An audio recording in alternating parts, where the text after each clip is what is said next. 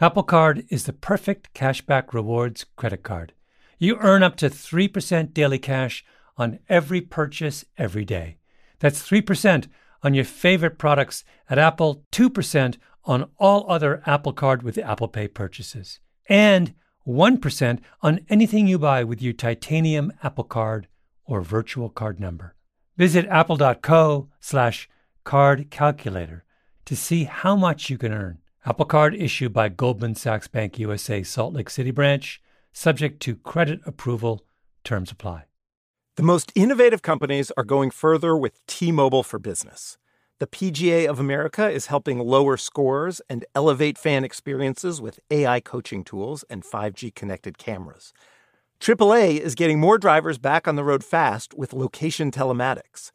And the Las Vegas Grand Prix is powering race day operations with 5G connectivity, giving fans an experience at the speed they deserve. This is accelerating innovation with T-Mobile for Business.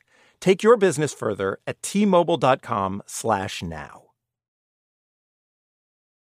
Enjoy all your favorite sports like never before at BetMGM. Signing up and playing is so easy. Simply sign up using code Buckeye and receive up to $1,500 back in bonus bets if you don't win your first bet. When you register with BetMGM, you can get instant access to a variety of parlay selection features, live betting options, and the best daily promotions in the business. And with BetMGM at your fingertips, every play and every game matter more than ever. Place your moneyline, prop, and parlay bets with the king of sportsbooks today. Sign up using code Buckeye and receive up to $1,500 back in bonus bets if you don't win your first bet. That's right, up to $1,500. Again, sign up using code Buckeye and receive up to $1,500 back in bonus bets if you don't win your first bet. BetMGM and GameSense remind you to play responsibly. 21 plus and present in Ohio. Subject to eligibility requirements. Rewards are non-withdrawable bonus bets that expire in seven days. Gambling problem? Call 1-800-GAMBLER in partnership with MGM Northfield Park. That's 1-800-GAMBLER.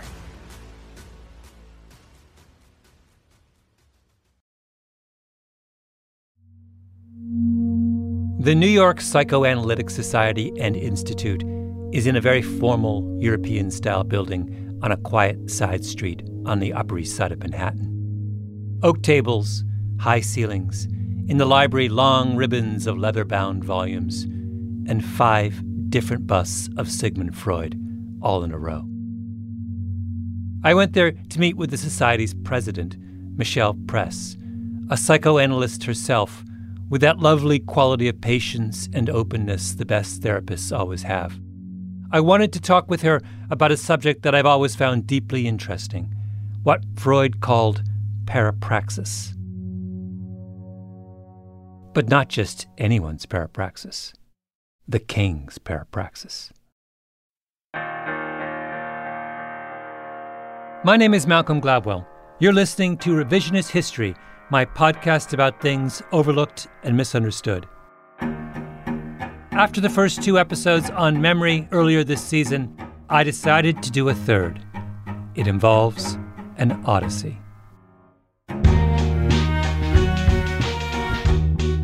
This odyssey took me from the pages of the Handbook of Psychobiography to a shrine in Tennessee, to the legendary Battery Studios in Times Square, and to the hushed offices of the New York Psychoanalytic Society, where I sat with Michelle Press in search of an answer to a simple question. What if a singer couldn't remember the words to a song? A song he'd sung a thousand times, particular parts of the song, the same part of the song over and over. What would that tell us about the singer? It was a term in German, faulty acts or faulty functions. It would be slips of the tongue. It could be misreadings, mishearings, but it's Freud's invention. Michelle Press is talking about parapraxis. From the Greek, para meaning abnormal, beyond, praxis meaning act, abnormal speech acts, or as they are more colloquially known, Freudian slips.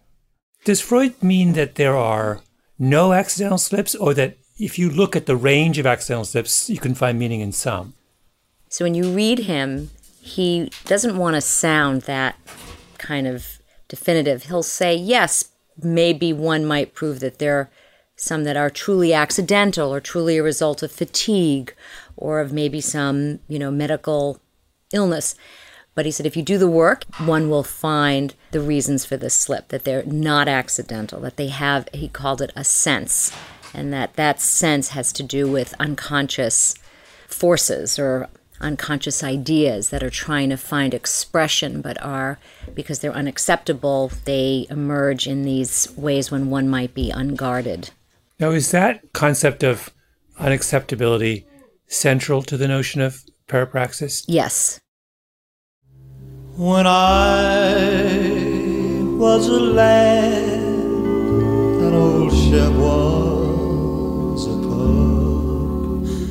over hills and meadows with In 1956, early in his career, Elvis Presley recorded a song called Old Shep. It's a sentimental song about a boy and his dog, Shep, written in the 1930s by Red Foley. The dog gets old and sick. The vet says there's no hope. The boy aims his rifle at Shep to put him out of his misery, but he can't pull the trigger. He lies down next to Shep cradles him in his arms as the dog dies. And the song ends. Oh, old Sheppy has gone where the good dog is gone, and no more with old Shep will I roam. But if dogs have a heaven, there's one thing I know Old Shep has a wonderful home. Old Shep is not one of Elvis's more famous songs. But in an essay published in 2005 on Elvis, the psychologists Alan Elms and Bruce Heller have an aside about a small but significant discrepancy between the original version of Old Shep and Elvis's cover. I'm going to come back to Heller and Elms in a while because they really do the most thorough analysis of Elvis's lyrical parapraxis. But let's start with Old Shep. Listen to Hank Snow performing the lyrics as they were originally written. The boy has just put away his gun, realizing he can't shoot Shep. So I threw down that old gun ran right up to his side. He laid his faithful old head right on my knee. And friends, I stroked the best pal that a man ever found. I even cried so I scarcely could see. Now listen to Elvis sing his version.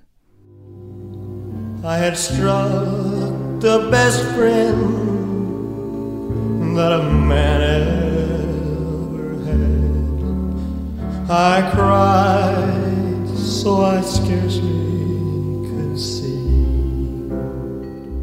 Hank Snow sings, I stroked the best pal a man ever found, meaning that the boy considers an act of violence against his best pal, then decides against it and takes instead the path of nurture and sympathy.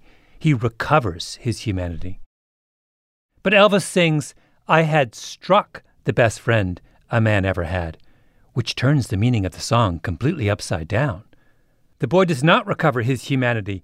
He now holds himself responsible for an act of violence against Shep, an act of violence that in fact he did not commit. Stroke becomes struck, and all of a sudden a song about moral redemption turns into a song about morbid remorse.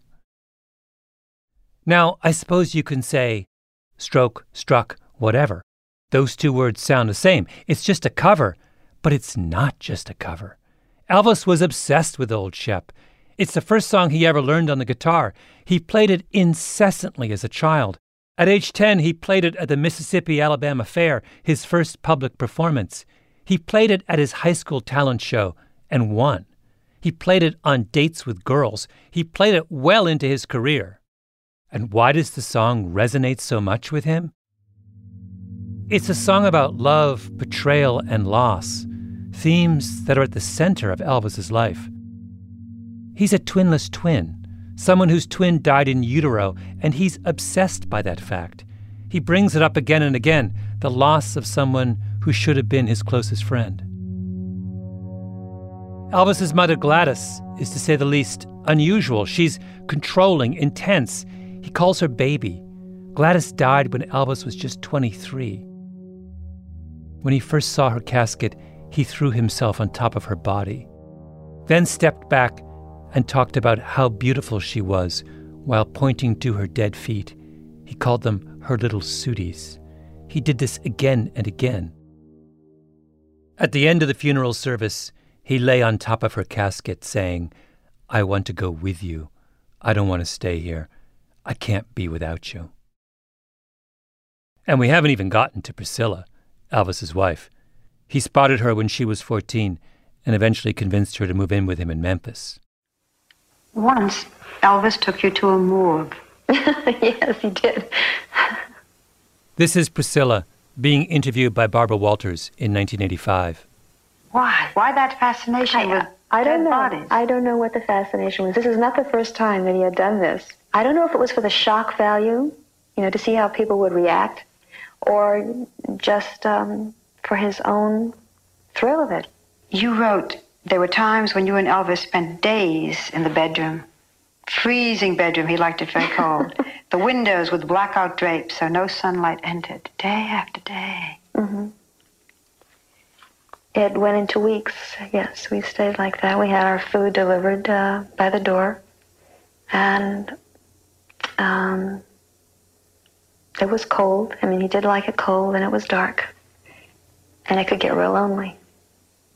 And that's that's how he um, liked it at times, like a cocoon, almost like a womb, I guess. You think? Priscilla and Barbara Walters are on a white couch surrounded by pink flowers. Priscilla is in a strapless sundress. She looks amazing. Barbara Walters turns to her and says, Elvis controlled your looks, your clothes, your hair, your makeup. He controlled you totally. Priscilla says, Yes, he did. Then. Six years you lived there before he decided to marry you. Mm-hmm. In those six years of sleeping with him every night, he never had intercourse with you. You wrote in your book that there were times when you begged him. six years of that? Priscilla, why? Well, again, you know, I can only go back to what his concept was as what he wanted in a woman. And somewhere he, uh, along in his past, he said that he wanted a virgin. Elvis is complicated. And what does Freud's theory of parapraxis say? That complicated feelings, inappropriate, maybe unacceptable feelings, are normally suppressed, but every now and again some little bit of that buried emotion slips out. And if you're paying attention and listening closely, that little slip can tell you something. Struck for stroke. But Old Shep is just the beginning.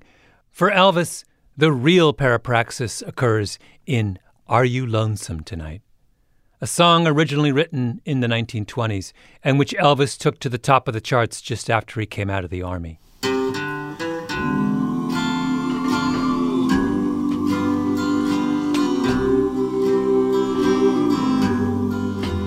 Are you lonesome Do you miss, huh? Hamilton WB 0116, take two.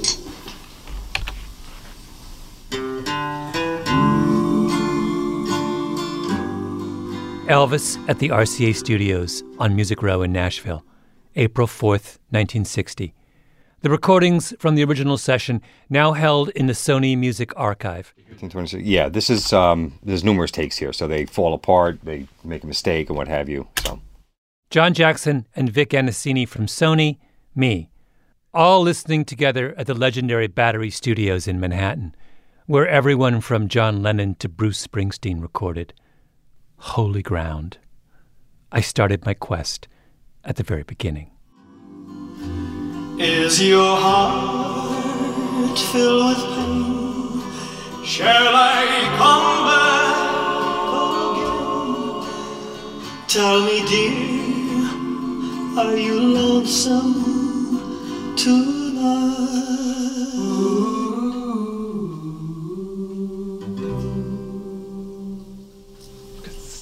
Voice is so amazing. Yeah. Is he, uh, when he records that, are the Jordanaires singing along with him or are they laying that track down separately? No, live. Oh, it's Everything's all- live. Yeah, everything's it's all live. live. Yeah. Yep. He always preferred to have everyone in one room Yeah. and record live. Oh, even in one room, not in booths or. No, yeah. no, no, no, no. He hated booths. Recording the song was not Elvis's idea. It was a favorite of the wife of his manager, Tom Parker. In the studio, Elvis asked that the lights be turned off, so the room was in darkness. He did five takes. He didn't like any of them. It was four in the morning when he uh, recorded it. So he made everyone get out of the studio, go away, and then he just, you know, did it. Yeah. And then they, this was the second take, which they told him, oh, the background singer's, you know, pee popped. We're gonna have to, because he said, just stop the tape. You know, I'm done. They said, just do it once more because, you know, we had a pee pop on there. So the third take ends up being the master. Oh, I see. And they held it. The label held it back for seven, eight months. Oh, they didn't realize what they had on their hands. Yeah, it was uh, seven months, I think, after he uh, Yeah. it. They finally released it as a single, and uh, didn't even go out. On, uh, he had done eight songs uh, for Elvis Is Back, and uh, this was just like, yeah, just try this one. Recorded in the wee hours of the morning, in darkness, as a favor to someone else, a song neither Elvis nor his label particularly liked. It's almost like the song had a curse on it right from the beginning. And from then on, Elvis could never quite get it right. I talked about this with Michelle Press at the New York Psychoanalytic Society. Elvis wasn't typically someone who forgot the words to the songs he sang. There's all these examples out of his life of him being able to recite, to sing from memory, massive amounts of stuff. Um, I'm worried. I'm interested about that. There's a little slip. I'm worried about. I said. I, I said I'm worried about that. I'm interested in that, and I'm wondering what the what would you make of that as a psychoanalyst. I try to go on, but of course I'm talking to a hardcore Freudian. I meant to say I was interested, but what came out was worried. I mean, I'm still caught on your slip, obviously, thinking. What do you What do you make of it? So one thought was whether the slip might be a key to something that you're figuring out and puzzling with with um, him, because you're right now you're immersed in him. Oh, I am. I've been singing this song under my breath for months. I can't understand why. I've never been an Elvis fan. I don't own a single song of his. Or am I am I drawn to this story because isn't this story that I'm talking to you the great anxiety of anyone in a creative field? That moment when you lose control, right? Where the the presentation to the audience is unmasked. I want to. Sh- I want to show you. we have some time. I take out my laptop, pull up YouTube. There's a mountain of Elvis on YouTube. One of the last performances of his life. It's bananas. I mean, just. It's. He's just singing a song he's sing thousands of times, and he just completely loses control of it. Oh, I can skip it. Okay, now here, here it comes.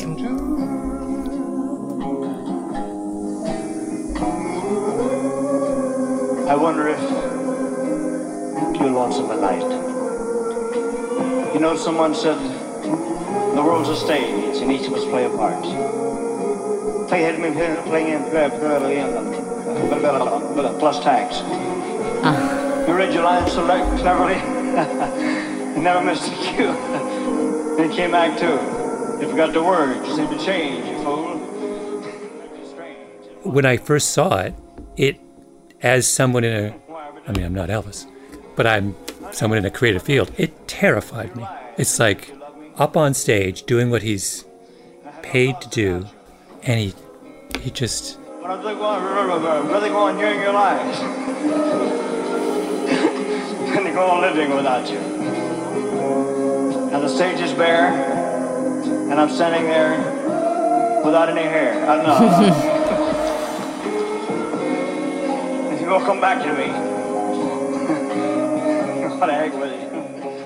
every happens. live performance he's ever given of this that we have on tape, Mm-hmm. he mangles the bridge. He can't do it right. It's his, he's returning to the song again and again and again and again and again and doing the same kind thing of. to the, in this particular. sp- You know, It's always a kind bridge, Of, so it's kind of like a the rap, singing part- right? He's almost over. How many years did this go on?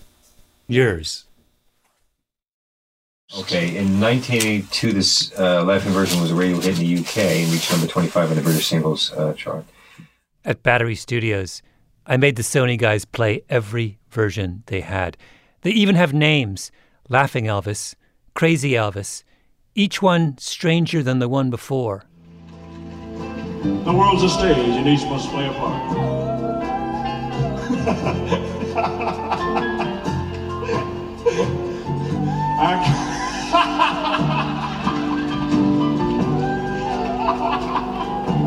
oh, God. Oh, man. There's sweat and tears streaming down his face. And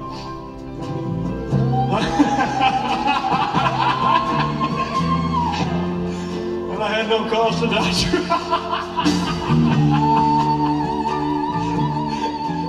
It goes on like this, on and on. Sing it, baby.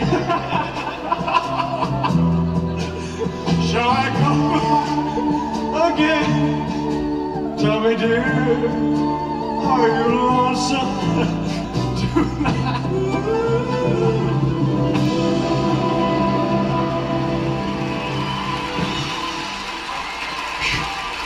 That's it, man.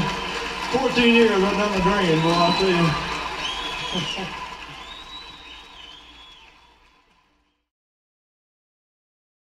Apple Card is the perfect cashback rewards credit card. You earn up to 3% daily cash on every purchase every day.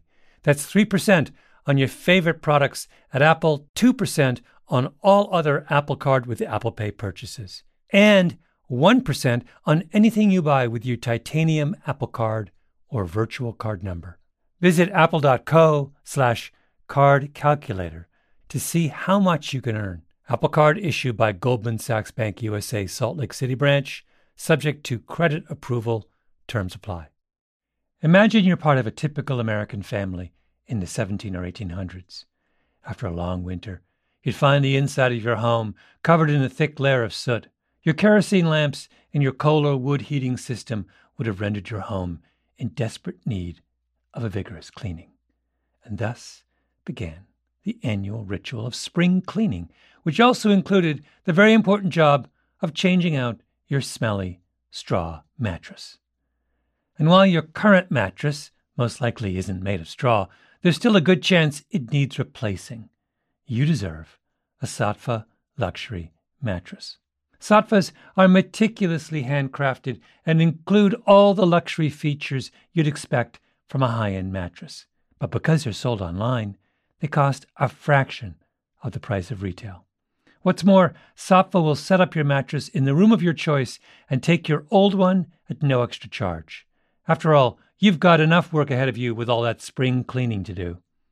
And now, save $200 on $1,000 or more at saatva.com slash Gladwell. That's S-A-A-T-V-A dot com slash Gladwell. This show is sponsored by BetterHelp. I was raised not to complain. I had one of those English, stiff upper lip fathers. He carried his wounds and grievances on the inside, and I'm the same way. It's very hard to tell the difference between when I'm calm and happy and when I'm teetering on the edge. Is that good? Sometimes. Keeps things calm for my kids. But there are times when we have to share our burdens and enlist the help of others in making sense of our lives. That's where therapy comes in. A good therapist is someone who can walk with you and make that load on your shoulders a little lighter. If you're thinking of starting therapy, give BetterHelp a try. It's entirely online, designed to be convenient, flexible, and suited to your schedule. Just fill out a brief questionnaire to get matched with a licensed therapist and switch therapists anytime for no additional charge. Get it off your chest with BetterHelp. Visit betterhelp.com slash Gladwell today to get 10% off your first month. That's BetterHelp, H-E-L-P dot com slash Gladwell. Have you ever played the song before? No, I never played it before. I, and it's funny. I played a bunch of um, check. I played a bunch of his stuff. Would you mind flipping that? Uh, is it a standby switch on the back? I'm with Jack White at his studio in Nashville, Third Man Records. Jack White, formerly of the White Stripes, one of the great rock and rollers of his generation, and a huge Elvis fan. He has a shrine to Elvis in his hallway. Actual shrine. All that's missing is flowers. We met in his private office. Lots of black and yellow and leather and taxidermy. He sat on the couch with a guitar. Do you play um Do you play Elvis songs in concert? Sometimes I do uh, like, like a. What's that? You treat me like a fool, treat me mean and cruel. Oh, darling, I want you to love me, love me just the same. Treat me just the same. Oh, love me. Sometimes I do that one. I was gonna say, don't stop. I'm enjoying it. Uh, Anything? Any other ones you do? Wait. By the way, why do you? Why that one?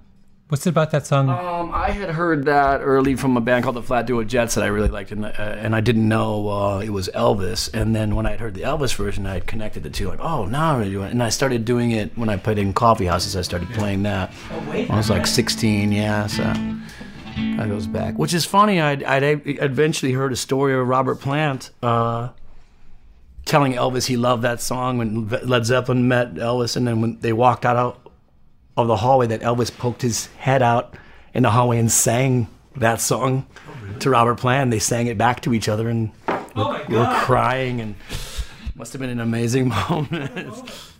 Jack White owns the original acetate pressing of Elvis's first recording from 1953, My Happiness. After we talked, White took me into his vault to show it to me. It's priceless. He asked me if I wanted to hold it. I was too terrified to say yes. Jack White seemed like the right person to see to try and understand Elvis's problem in Are You Lonesome Tonight? All right, let me see if I can take a crack. I might, might, might have to give it a couple whirls, but.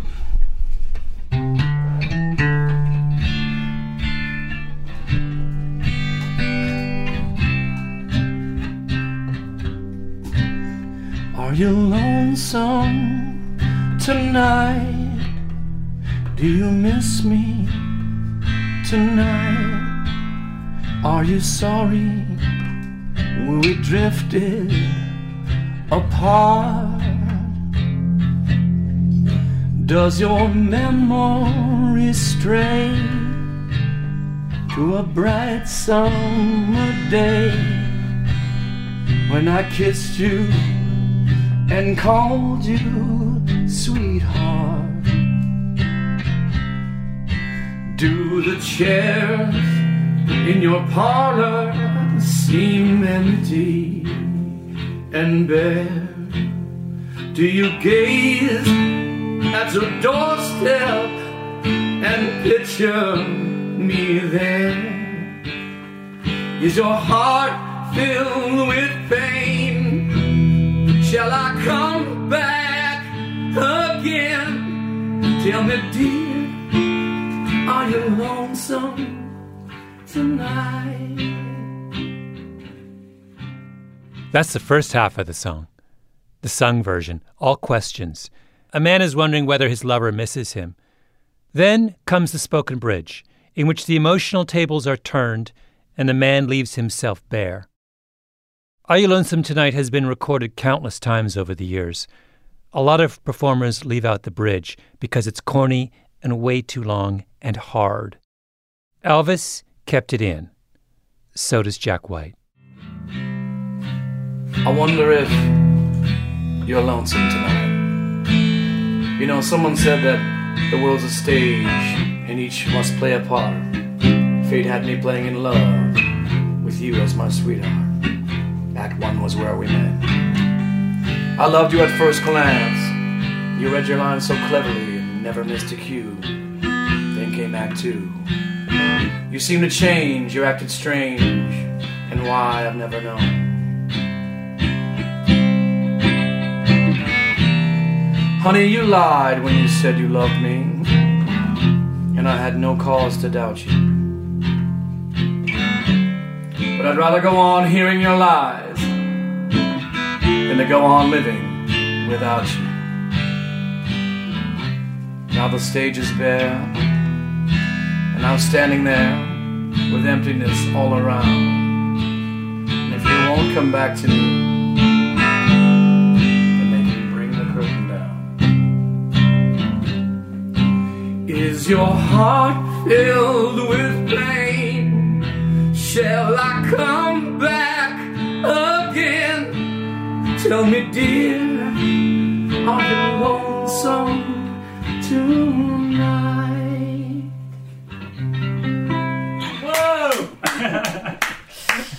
Wait, you you you enjoyed that? I did. It gets. I gets. Uh, there's some nice parts where it gets the.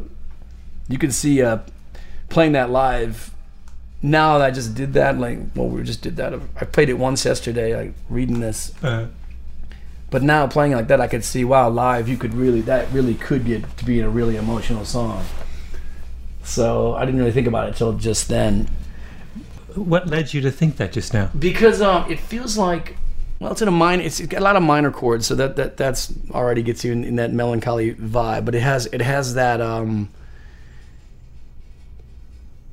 what just occurred to me now is he doesn't he doesn't he doesn't really care that if she's lonesome it's he's lonesome the, the singer is lonesome. And it's a it's a MacGuffin to to pretend like I'm I'm worried about you.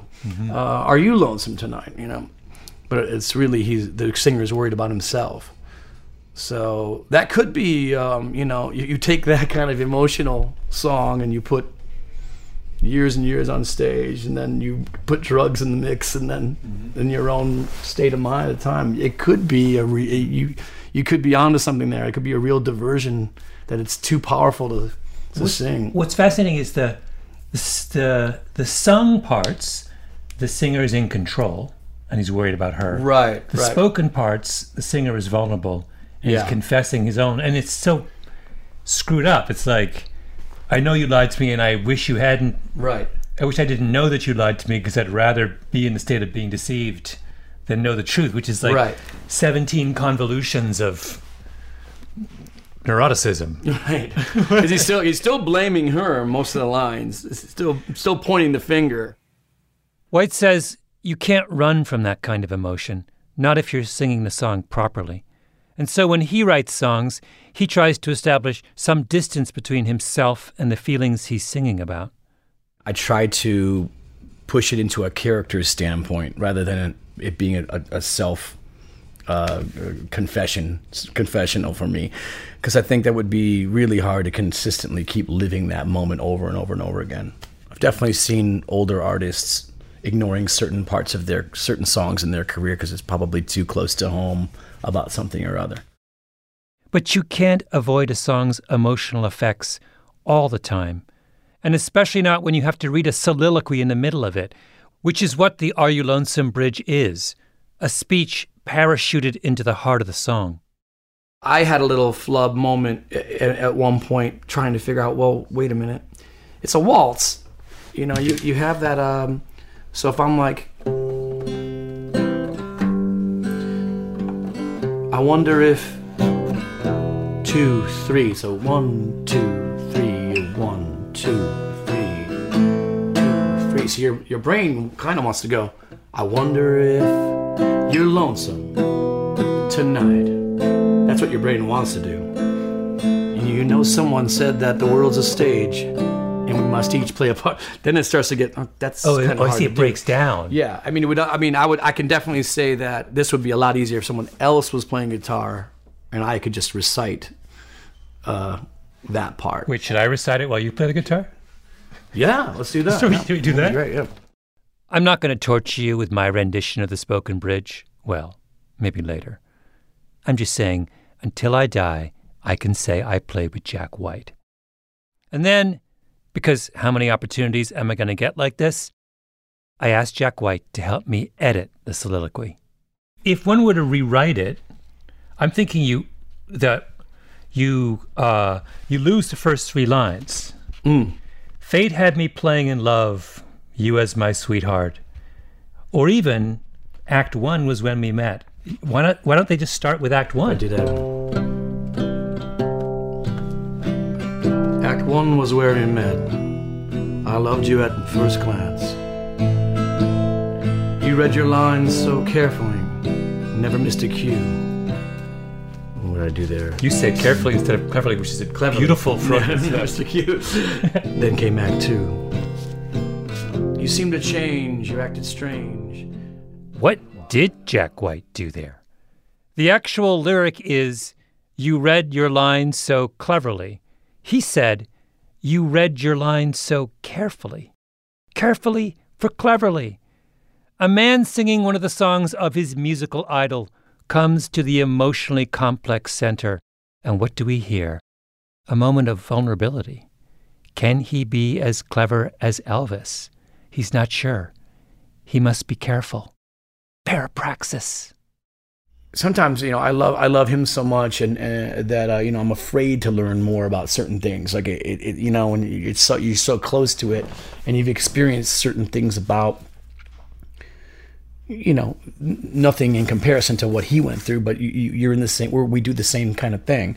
We, we perform and we go on stages and we make records and all this stuff. Mhm. I'm from a different time period but you notice these tiny little moments that are when you when you see something you're like oh I know exactly what that's about I know exactly what that feels like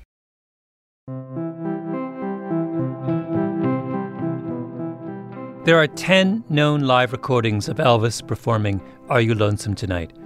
Starting in 1961 in a concert at Bloch Arena in Honolulu, up to the end of Elvis's life in 1977. Alan Elms and Bruce Heller analyzed them all in their essay 12 Ways to Say Lonesome, assessing error and control in the music of Elvis Presley. Elms and Heller find that Elvis performs the sung portion of Are You Lonesome Tonight more or less flawlessly, because the sung portion is the part of the song where the singer is in control. But in the spoken bridge, the narrator is suddenly the one who's been deceived and rejected. And that's the part Elvis can't get right.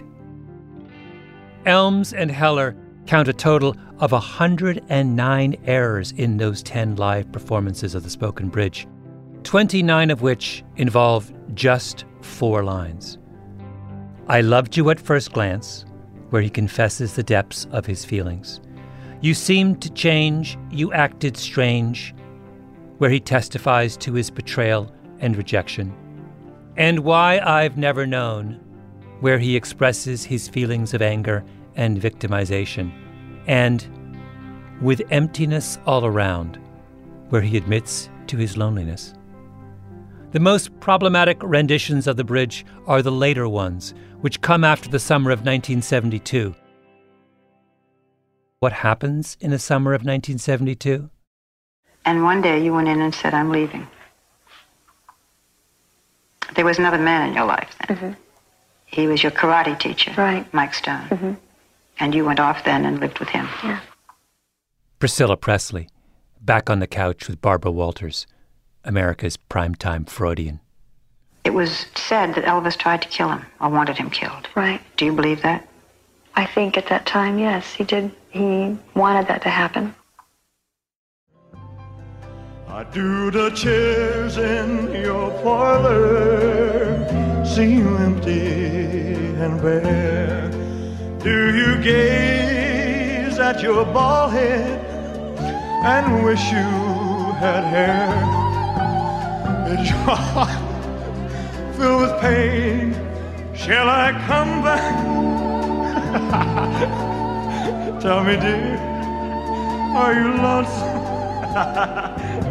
oh, Lord, Lord. I wonder. A man who fears betrayal and abandonment is betrayed and abandoned. and I had no cause to oh,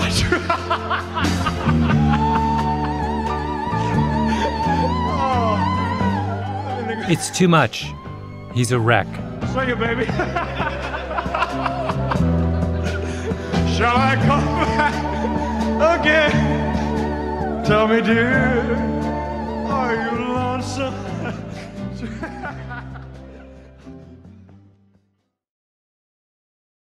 As listeners to this show, you probably consider yourself pretty smart.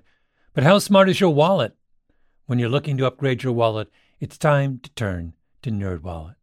Their expert team of nerds has the financial smarts to help you find the right financial products for you. Before NerdWallet, you might have paid for vacations with whatever was in your wallet, but you could have been missing out on miles you didn't even know you were leaving on the table. Now you can get a new card with more miles and more upgrades. What could future you do with more travel rewards? A hotel upgrade? Lounge access? Wherever you go next, make it happen with a smarter travel credit card. Don't wait to make smart financial decisions. Compare and find smarter credit cards, savings accounts, and more at nerdwallet.com. NerdWallet. Finance smarter. As with all cards, credit is subject to lender approval and terms apply. The most innovative companies are going further with T-Mobile for Business. The PGA of America is helping lower scores and elevate fan experiences with AI coaching tools and 5G connected cameras. AAA is getting more drivers back on the road fast with location telematics. And the Las Vegas Grand Prix is powering race day operations with 5G connectivity, giving fans an experience at the speed they deserve. This is accelerating innovation with T-Mobile for Business. Take your business further at t-mobile.com/now. eBay Motors is here for the ride. I'm someone who loves cars. Always have ever since I was a kid. When I was 11 years old, I rode away to every car manufacturer in the world and got a full set of their car brochures. I still have them. A complete 1975 lineup of Mercedes, Rolls Royce, Aston Martin, Porsche, Maserati, you name it. I have it. Anyway, my pride and joy is a low mileage 2004 BMW M5. The greatest of all the analog sports sedans. Silver exterior, black leather interior, the smoothest V8 maybe ever. Steering with actual feedback. Oh my gosh. It makes my heart stop every time I see it. And when I first bought it, I just moved out of the city, and I put it away in my garage for the winter, covered it in a big tarp, and thought, I will revisit my magnificent automobile in the springtime. And then spring came, and I took off the tarp, and I tried to start the engine, and there was a very strange noise, and I realized my beautiful 2004 BMW has been attacked by a family of mice. They chewed through everything that can be chewed through. They made a meal of my dream car. I went through the seven stages of grief. Do you know how many chewable bits I had to replace? But then I realized there was a simple solution. And that was my first introduction to eBay Motors to restore your car even in the face of the rodent hordes. With over 122 million parts, you can make sure your number one ride or die stays running smoothly. Brake kits, LED headlights, roof racks, bumpers, whatever your baby needs, eBay Motors has it. And with eBay Guaranteed Fit, it's guaranteed to fit your ride the first time, every time, or your money back.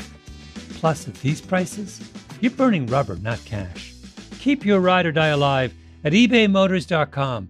Eligible items only, exclusions apply.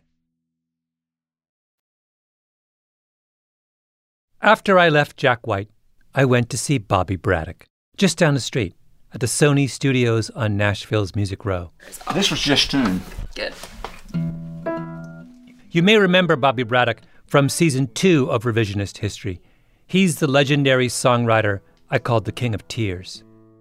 Braddock wanted to introduce me to a good friend of his, a singer songwriter named Casey Bowles. Come on. That's the church across the alto. 30 something, long red hair, the kind of person who, if you touch, you expect a little jolt of static. It'll work. Oh, you want to sing that song? Oh, that. You want me to sing that song? Oh, we were in the biggest of the Sony recording studios on the main floor, in a corner where the piano was. Casey sang Are You Lonesome Tonight with Bobby on the piano. lonesome tonight?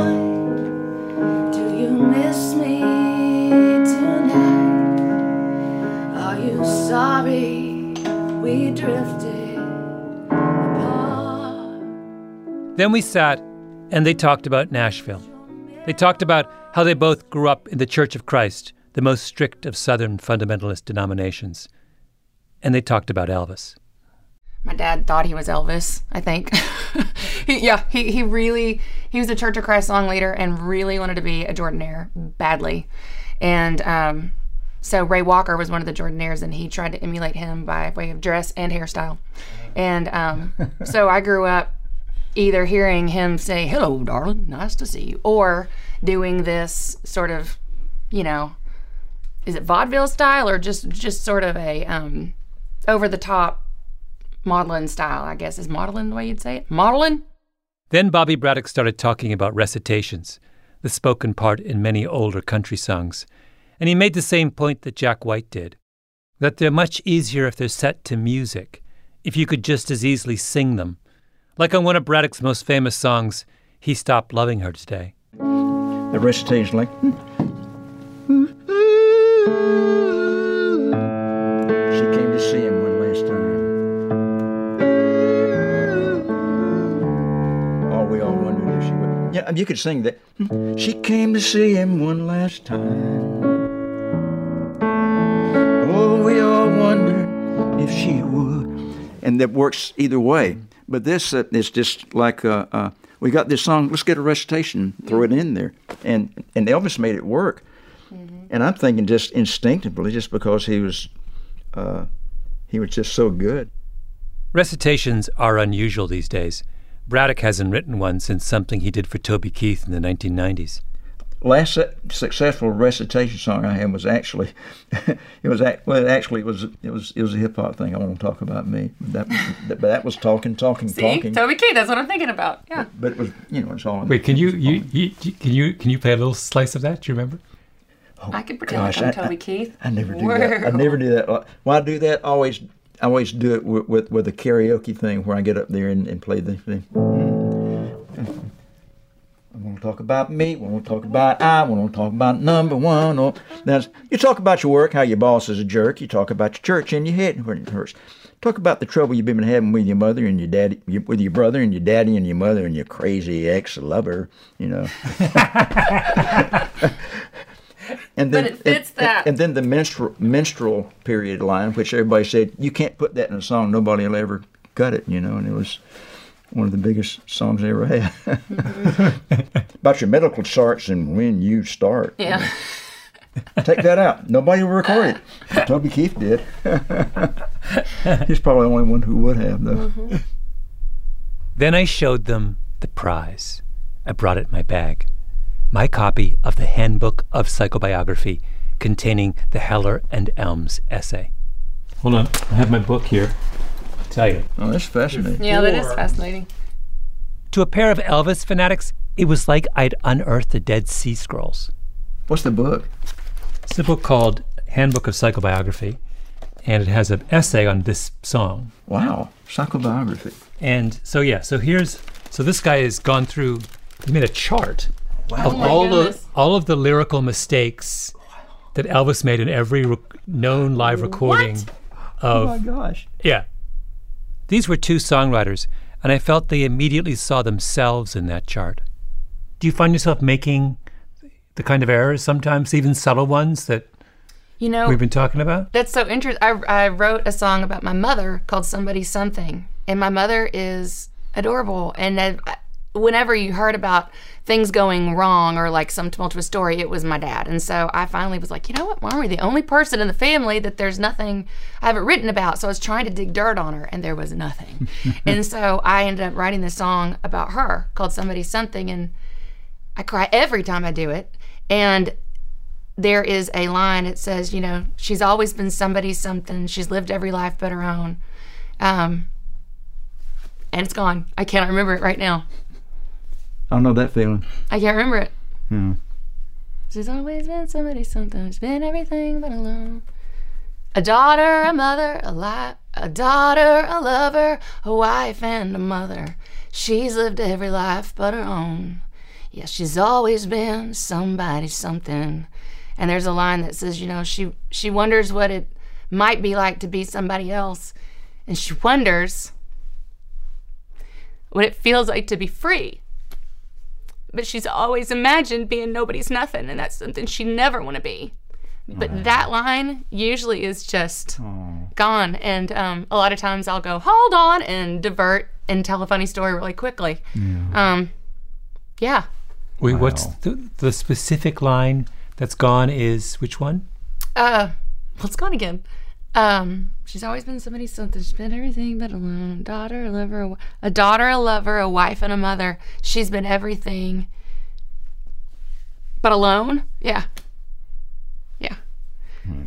Why is it that line? I don't know. I think that um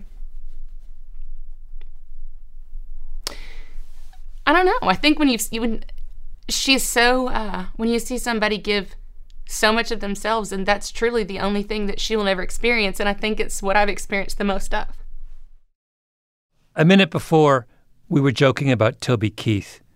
Now Casey is pensive as she compares her mother's life to her own.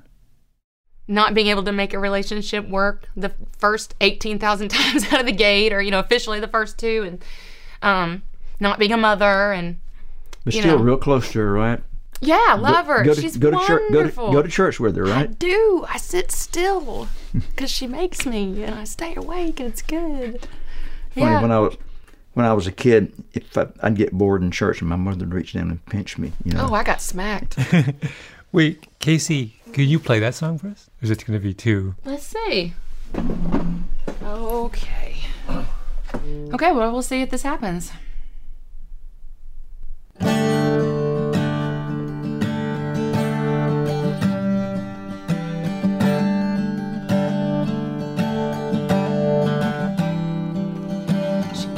Playing cowgirl in a railroad town. Dreaming she'd see. Oh, shoot. Hold on. There's a line about Elvis in this. That's just random. Hold on. Dreaming she'd see Hollywood. I'm to do again.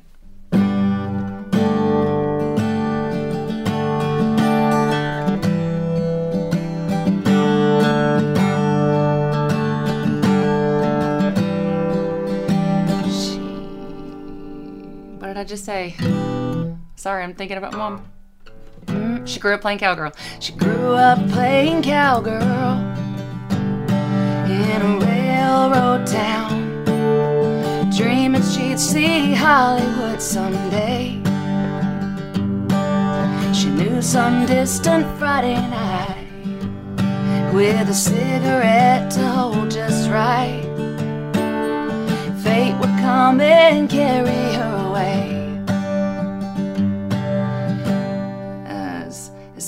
far as she could see from there, those were just the facts. That's not right. Hold one second. My first reaction to Casey's failure of memory was to be embarrassed for her, worried that she had lost control. That's the way we're trained to think. Just listen to the words I've just used failure, embarrassed, worried. In one way or another, that's what this season of revisionist history has been about about the ways we judge each other for our mistakes and choices. The easiest thing in the world is to look at those mistakes and condemn. The much harder thing is to look at those mistakes and understand. She married in December, maybe water, in a dress her mama made. She looked all grown up standing there like that. Had a honeymoon in Memphis town. Yeah, she looked for Elvis all around. Made love in the Greyhound coming back. As far as she could see from there, those were just the facts of life. You went from somebody's daughter somebody's wife. Parapraxis is not failure. When the performer slips, the audience is not cheated. It's the opposite. Parapraxis is a gift. I presented myself as interested in this story. But now you know that this subject doesn't just interest me, it worries me. Losing control is my great anxiety.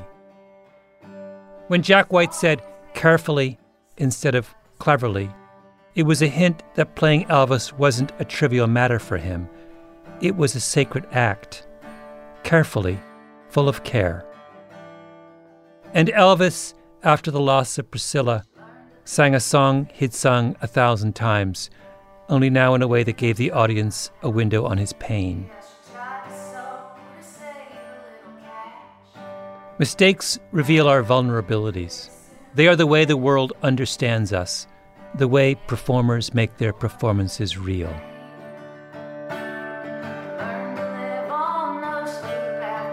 So Bobby Braddock and I sat there, listening to Casey sing. Tears in her eyes, fumbling to remember the lyrics of a song about her mother.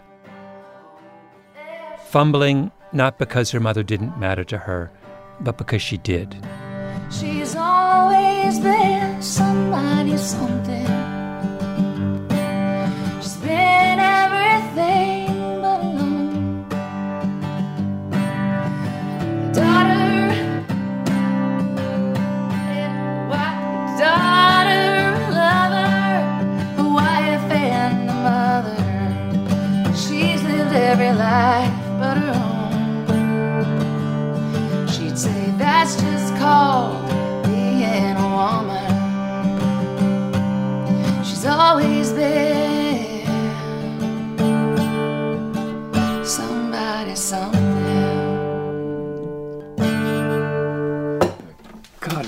Beautiful.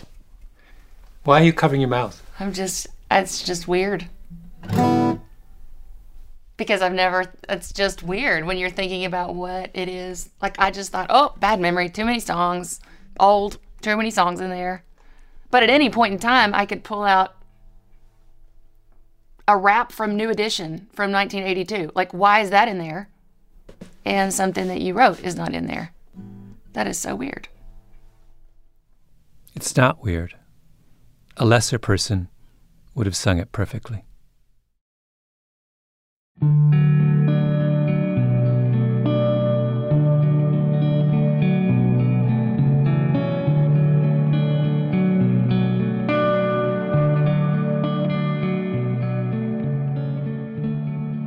Thank you for listening to season three of Revisionist History. And if you liked this episode, you'll enjoy my new series launching later this year. It's called Broken Record, and you can subscribe right now on Apple Podcasts. Revisionist History is a panoply production. The senior producer is Mia Lobel with Jacob Smith and Camille Baptista.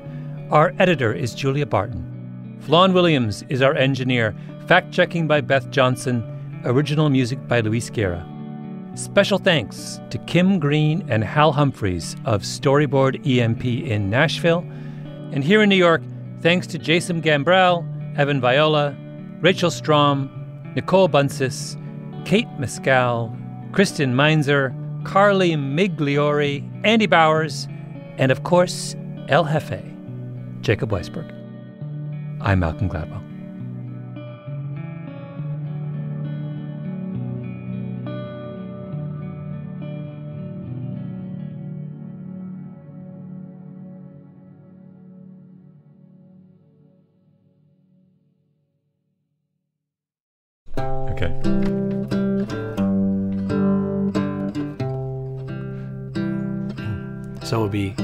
Wonder if you're lonesome tonight. You know, someone said that the world's a stage, and each must play a part. Fate had me playing in love. You was my sweetheart. Act one was when we met. I loved you at first glance. You read your lines so cleverly and never missed a cue. Then came Act Two. You, you seemed to change and you acted strange. And why, I'll never know. Honey, you lied when you said you loved me, and I had no cause to doubt you. But I'd rather go on hearing your lies than go on living without you. Now the stage is bare, and I'm standing there with emptiness all around. And if you won't come back to me, then make them bring the curtain down. How am I doing? Nice. Very good. I wasn't. I'm not very musical. No, so it's very good. It's good. yeah. The tradition of breaking tradition continues with the return of the unconventional awards from T-Mobile for Business at Mobile World Congress. This is an event that celebrates innovators whose bold actions took their industries to new places. If that sounds like you and you're a T-Mobile for Business customer, enter today. If you win, you'll be publicly honored amongst some of the most influential leaders in industry, and me, I'll be there too. Enter now at tmobile.com slash unconventional awards. See you there. This show is sponsored by BetterHelp. It's a simple truth. No matter who you are, mental health challenges can affect you, and how you manage them can make all the difference. That's why everyone should have access to mental health support that meets them where they are and helps them get through their day. BetterHelp provides online therapy on your schedule. It's flexible, simple to use, and more affordable than in person therapy. Connect with a licensed therapist selected just for you. Learn more at betterhelp.com. That's better, H E L P.com.